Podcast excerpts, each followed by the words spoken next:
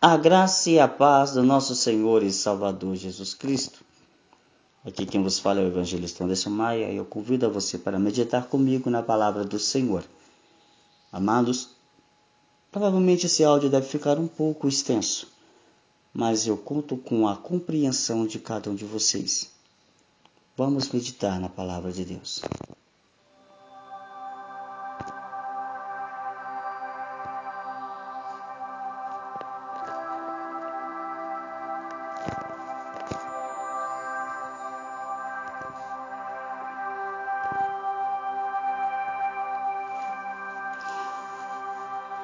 Nosso Senhor Jesus,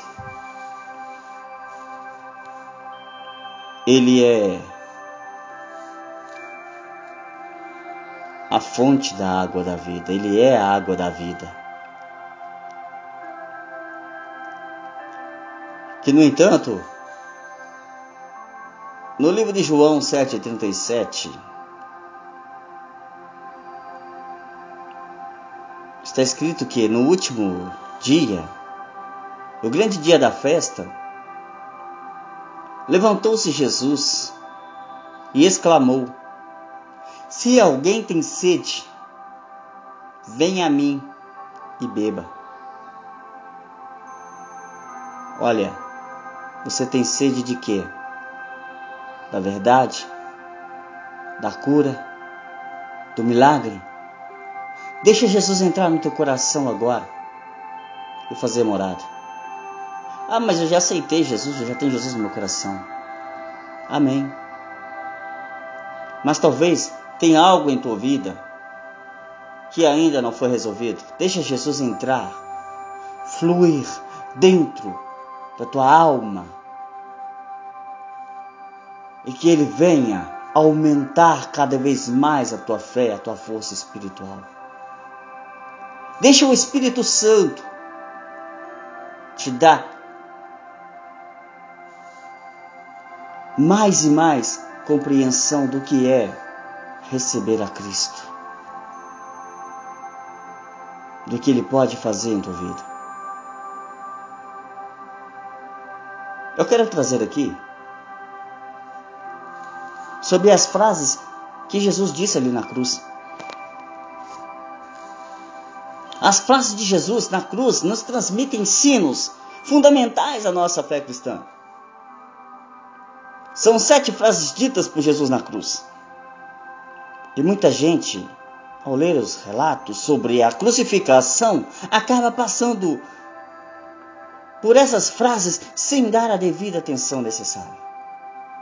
Lá no Calvário, já pregado no madeiro, nos momentos finais antes da morte, de Jesus.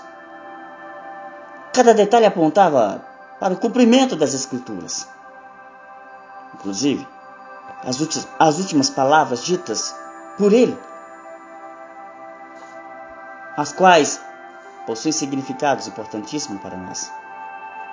Nesse estudo bíblico aqui, nessa mensagem bíblica, nessa, nesse ensinamento, nessa doutrina, doutrina e ensinamento, Nesta reflexão, você pode pensar assim, olhar assim, para esse lado. Vamos ver. E vamos conhecer quais são as sete frases ditas por Jesus e quais implicações que elas nos fornecem. E quais são essas sete frases de Jesus ali na cruz? Quais são? Não sabemos com exatidão. Sim, não sabemos com exatidão a ordem em que essas frases de Jesus na cruz ali foi pronunciada. Não sabemos quando ela foi falada ou dita, como, como foram a sequência. Também para termos acesso a todas elas, precisamos combinar o relato sobre a crucificação presente nos quatro evangelhos. Já que não a encontramos concentrada em um único evangelho. Não, claro que isso não representa problema algum. Ao contrário, confirma o conteúdo dos quatro evangelhos como complementares uns aos outros, ou seja, juntos eles nos fornecem todos os detalhes que necessitamos. Sem enrolação, vamos lá. uma oração de perdão. Lucas 23, 34. Jesus disse: Pai, Pai, perdoa-lhes, porque eles não sabem o que fazem.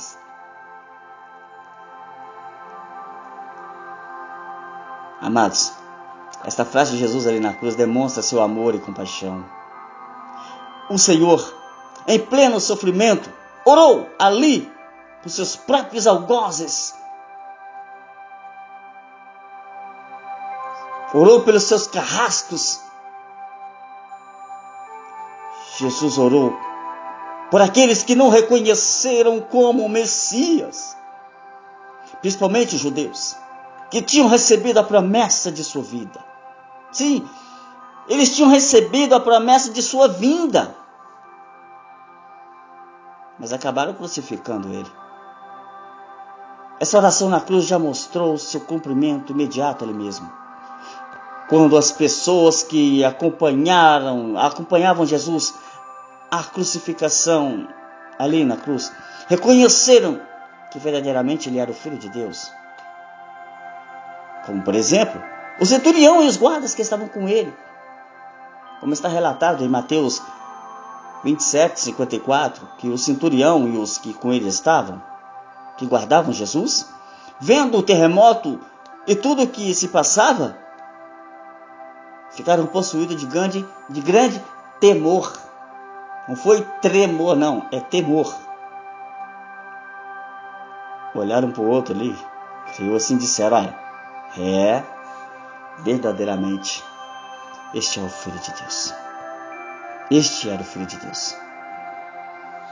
Na sequência do relato bíblico, poucos dias após a crucificação, podemos ver diante da pregação do apóstolo Pedro em Atos 2, muitos daqueles que crucificaram Jesus sendo convertidos ao Evangelho.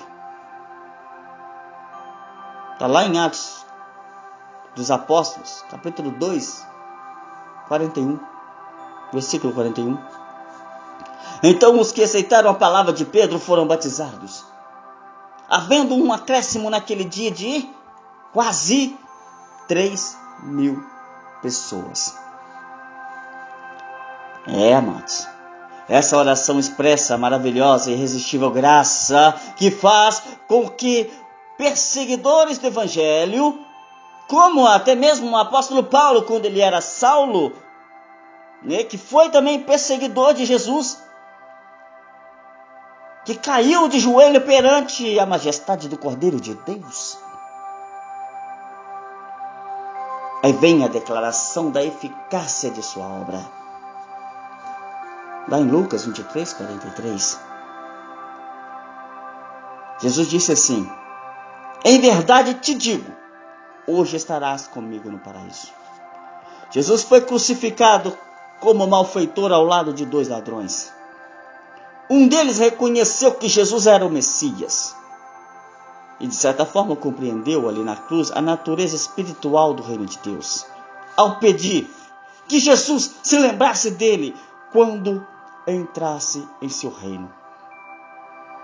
A resposta de Jesus é uma declaração clara e objetiva sobre a eficácia de sua obra na cruz, ao prometer ao ladrão que no mesmo dia ele estaria, ele seria recebido na presença de Deus. Aleluia.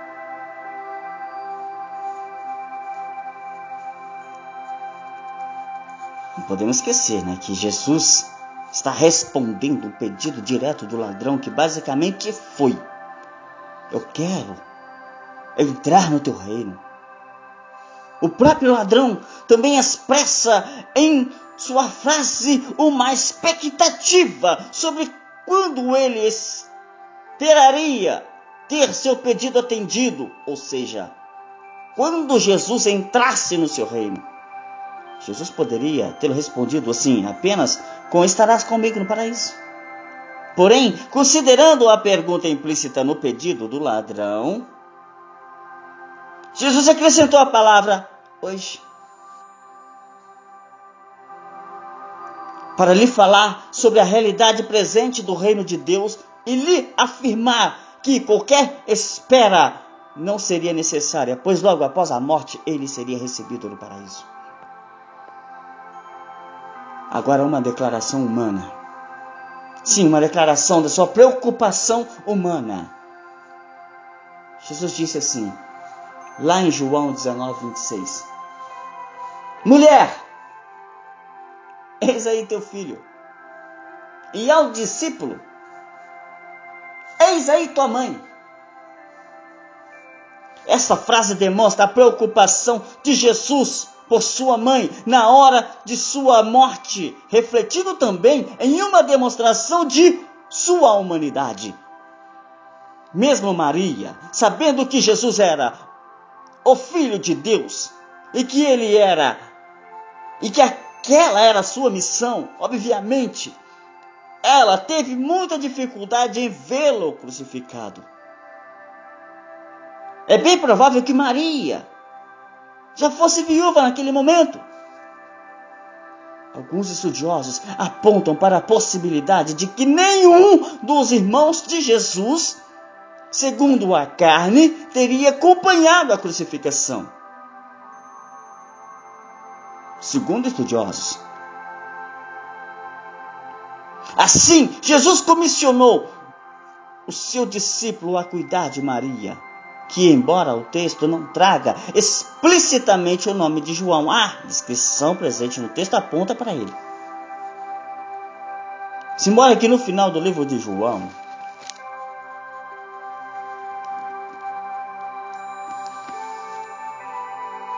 ele deixa bem claro das coisas que ele viu, ouviu, e que se fosse descrita, não caberia nos escritos, nem nos livros. Mas não é o foco que agora dessa mensagem. E João ali junto na cruz estava a mãe de Jesus, a irmã dela, Maria, mulher de Cleopas, e Maria Madalena. E vendo a sua mãe junto dela, o discípulo amado, creio eu, João, Jesus disse assim: Olha, eis aí sua mãe. Dessa hora em diante, o discípulo a tomou para casa. Logo, João, o discípulo amado de Jesus, poderia ter sido sobrinho de Maria. A própria sequência do texto nos mostra que não há um significado profundamente teológico nessa frase, como alguns afirmam. Jesus simplesmente estava dizendo para Maria que João cuidaria dela. A prova disso é que o próprio João entendeu dessa forma ao levá-la para casa a partir daquele momento.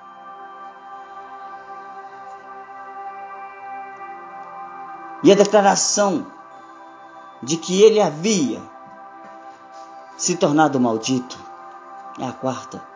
Ele disse: Eloi, Eloi, lama sabachthani. Lá em Mateus 27, 46. Essa, sem dúvida, é uma das frases mais conhecidas de Jesus na cruz. Esta frase é tão importante para compreendermos a obra redentora de Cristo na cruz que os textos, que os textos trazem ela tanto no original quanto na sua tradução. Que ele diz: Deus meu, Deus meu, por que me abandonaste? Essa frase também é referida às Escrituras Sagradas, no Salmo 22. Deus meu, Deus meu, por que me desamparaste? Por que te alongas o teu auxílio e das palavras de seu bramido? Em mais um salmo messiânico, o salmista se refere ao sofrimento e vitória do Messias. As palavras de Jesus foram exatamente as mesmas primeiras palavras desses salmos. Esta frase expressa todo o abandono que Jesus experimentou na cruz por causa dos nossos pecados, ao carregar sobre si as nossas iniquidades. Ele recebeu o castigo da ira e da justiça de Deus. A quinta é uma declaração de sua humanidade. Quando lá em João 19, 28 ele disse: Tenho sede. Além de ser uma declaração explícita de sua humanidade, ou seja, como em qualquer homem, Jesus também sentia sede. E essa frase também mostra um cumprimento escatológico apontando para a soberania como o Senhor de toda a história, onde cada detalhe das Escrituras é cumprido de acordo com seus propósitos eternos. Assim, em uma única frase percebemos a humanidade de Jesus e sua divindade. Naquele momento, sua, numa prova explícita de que Jesus era 100% homem, mas também fica provado que ele era 100% Deus. No Salmo 69, um salmo messiânico, lemos: Deram-me fel por mantimento, e na minha sede me deram de beber vinagre. Salmo 69, 21, você pode conferir. Lá no Evangelho de Mateus encontramos o seguinte: deram-lhe beber vinagre misturado com fel. Mas ele provando, não quis beber. E vamos para o sexto. Uma declaração de que todos os méritos são dele. Em João 19, 30,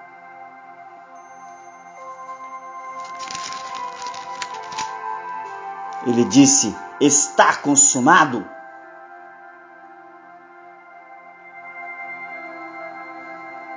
Inclinou a cabeça e entregou o Espírito. Está consumado. No grego, o termo utilizado é o tetelestai, um verbo que significa completo, terminado, está cumprido, está feito. Assim, há uma referência a toda a sua vida terrena, onde se cumpriu toda a Escritura, consumado todo o plano da redenção. Consumando todo o plano da redenção. Consumando todo o plano da redenção. Essa frase também declara explicitamente que não há mais nada a ser feito. Nós não podemos contribuir de nenhuma forma para a nossa salvação, pois a obra está completa, está consumada. Tudo foi feito por Ele. E se fomos justificados e reconciliados com, com Deus, isto é, exclusivamente pelos méritos dele. Sétima, quando ele disse, lá em Lucas 23, 46, Pai, em tuas mãos entrego o meu espírito. Nesta frase, Jesus faz referência ao cumprimento das Escrituras, citado também lá no livro de Salmos, porém no capítulo 31, versículo 5, que ele diz: Nas tuas mãos encomendo o meu espírito, tu me redimiste, Senhor Deus da verdade. Oh, aleluia. Oh, glória. Oh, Espírito Santo. Esta frase expressa que Deus havia recebido o sacrifício de Jesus, a expiação por nossos pecados, e após a sua morte, ele estaria no céu juntamente com o Pai. Da mesma forma com que o Pai o recebeu após a sua morte na cruz, por causa do sacrifício de seu filho, ele também recebe o Espírito de todos aqueles que são seus. Certamente esta frase nos traz conforto e esperança, pois pela morte dele, hoje, temos um lar garantido ao lado do Senhor por toda a eternidade. Ele disse, ele disse, o Senhor Jesus disse, lá em João 14, versículo 2: Na casa de meu pai há muitas moradas. Se não fosse assim, eu já lhes teria dito, pois vou preparar um lugar para vocês. Queridos, o Senhor Jesus morreu por mim, por você, pelos nossos pecados. E nós temos acesso diretamente a Ele. Você tem algo que te incomoda? Dobra o teu joelho e agora e fala, Pai, eu estou precisando da tua ajuda, estou precisando do teu socorro. Eu estou precisando do teu auxílio. Preciso da tua cura. Você tem acesso a Ele agora. Lembra da fonte de água viva? Ele é. E essa fonte está sendo jorrada sobre você neste momento. O amor de Jesus Cristo está sobre a sua vida. Ele morreu por, por você, por amor, por amar você. Por amar a mim, por amar a cada um de nós. O sacrifício de Jesus satisfez a justiça de Deus. Amados, você está desesperado? Lembre-se, Jesus Cristo está com você. Ele disse que não nos deixaria um órfão, enviaria o Consolador o Espírito Santo nosso Consolador. Olha, lembre-se, levanta a tua cabeça. Ouça agora. Destampe os seus ouvidos e ouça o que o profeta do Senhor vai dizer para você, inspirado por Deus. O Senhor disse, o Senhor disse, no livro do profeta Isaías, no livro do profeta Isaías, bem claro, assim, aleluia. Ele disse, no livro do profeta Isaías, assim, capítulo 43. Agora sim diz o Senhor, que te criou e te formou. Não temas, porque eu te remi. Chamei-te pelo teu nome, tu és meu. não temas. E ele disse mais: Pois eu sou o Senhor teu Deus, o Santo de Israel, o teu Salvador. E ele disse mais: Não temas, pois estou contigo.